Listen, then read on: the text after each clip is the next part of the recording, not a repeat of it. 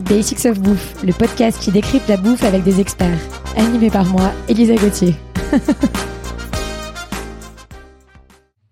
Dans ce quatrième épisode de notre série sur l'Italie, je retrouve notre spécialiste italienne, Alessandra Pierini, pour parler de mozzarella. Hello Alessandra. Buongiorno. Alors, quels sont les différents types de mozzarella? Alors, il y a deux sortes de mozzarella. Celle au lait de bufala, donc de bufflonne, et celle au lait de vache. La mozzarella di bufala est la mozzarella des origines qui est fabriquée en Campanie, qui est la région de Naples, depuis le XVIe siècle.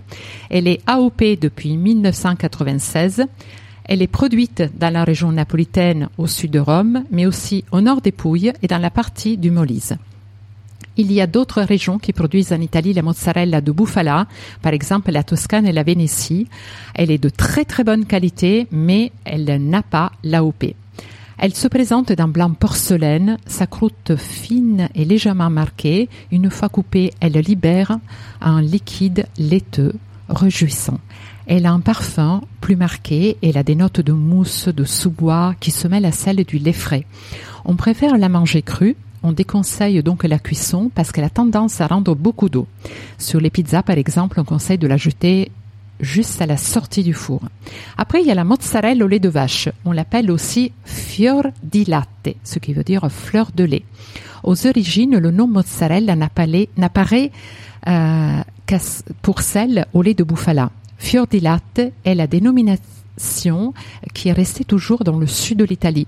Ailleurs, on l'appelle juste mozzarella de façon un peu plus générique. Son aspect est brillant avec une peau fine, homogène et blanc cassé avec des reflets plutôt jaunâtres. Ils sont dus à la présence du bêta-carotène dans le lait de vache.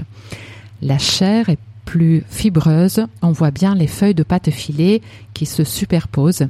On l'apprécie très souvent crue, mais c'est bien celle qu'on utilise le plus souvent dans des recettes cuisinées où elle est la reine.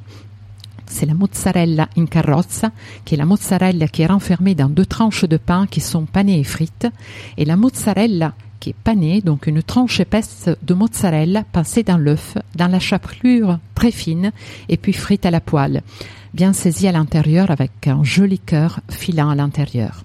Une règle à retenir pour bien l'apprécier, c'est de la manger à température ambiante, qu'il soit de vache ou de bufflonne. Jamais à la sortie du frigo, comme d'ailleurs un peu toutes les sortes de fromages. La mozzarella peut être aussi fumée naturellement avec du foin, comme veut la tradition, ou de façon un peu plus industrielle avec un extrait liquide de fumée. Alors comment c'est fabriqué la mozzarella? Le nom mozzarella, déjà, vient du verbe italien mozzare, qui veut dire couper, qui est le geste du fromager qui consiste à couper avec ses mains la pâte filée encore chaude avant de la façonner. Ce geste est toujours pratiqué pour les productions artisanales. Pour la production, on part donc avec euh, le lait frais entier qui est chauffé additionné de levain lactique naturel et de présure. On obtient donc un cahier qu'on laisse reposer pour s'acidifier. Ce cahier, qui forme donc une masse assez compacte, est ensuite cassé avec un instrument qui est un tranche-cahier qu'on appelle en italien le spino, et déposé ensuite dans un bain de petit lait. On y ajoute après de l'eau bien bouillante. Le cahier, à ce moment-là, commence à s'assouplir. À l'aide d'un bâton, il vient être, il vient malaxer, pétri et étirer, toujours à la main, pour qu'il commence à filer.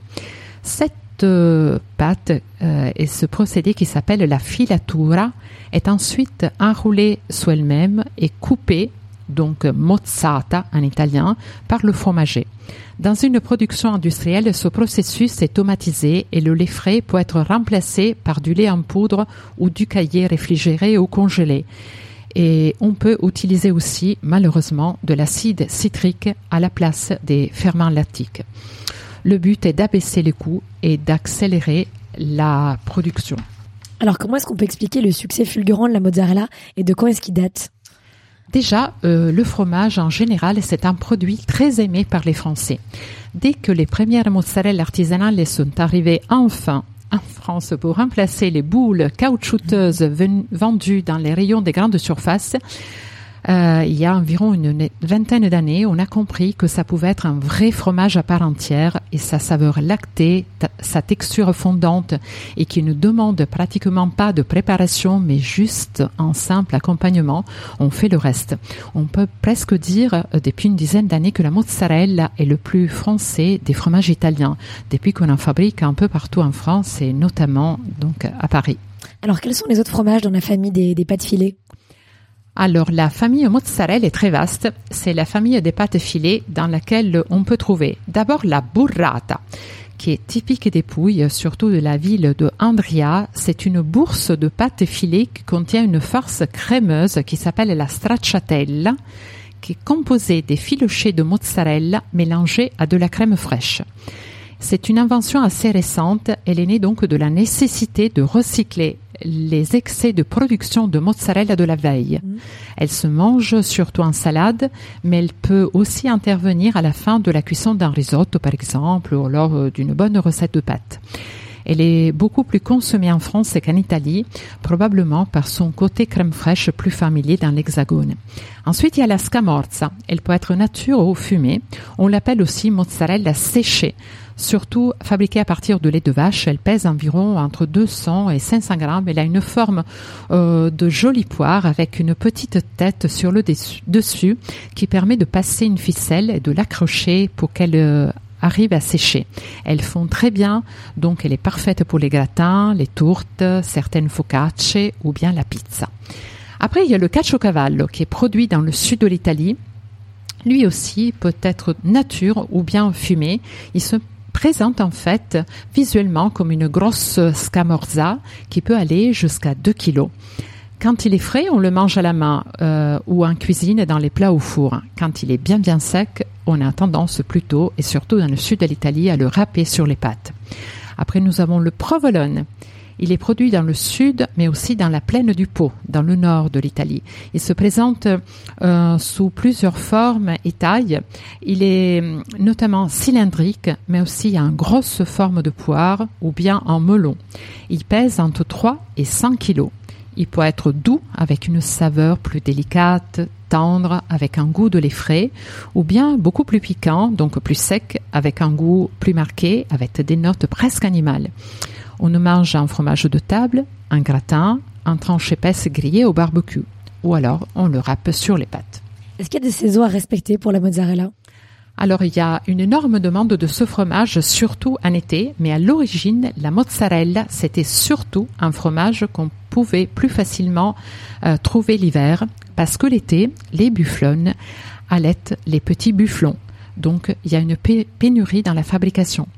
Pour les élevages artisanaux et de petite taille, c'est toujours le cas. Les plus grosses structures sont organisées maintenant pour avoir aussi bien des bêtes laitières et d'autres nourricières. Mais l'été reste toujours la période la plus compliquée et dangereuse pour les producteurs les moins rigoureux qui seraient tentés d'utiliser du lait acheté au prix plus bas en hiver quand il y a une surproduction et moins de demandes et du lait qui serait congelé et réutilisé l'été. Bon alors mangeons plutôt de la mozzarella en hiver. Merci Alessandra, on se retrouve la semaine prochaine pour parler d'un autre fromage, le parmesan. Ciao, grazie. Ciao, Merci à tous d'avoir écouté cet épisode, j'espère qu'il vous a plu. Retrouvez-moi autour d'un café à mon restaurant kiosque KIOSK, rdvo kiosque sur Instagram. À lundi prochain pour un nouvel épisode de Basics of Bouffe.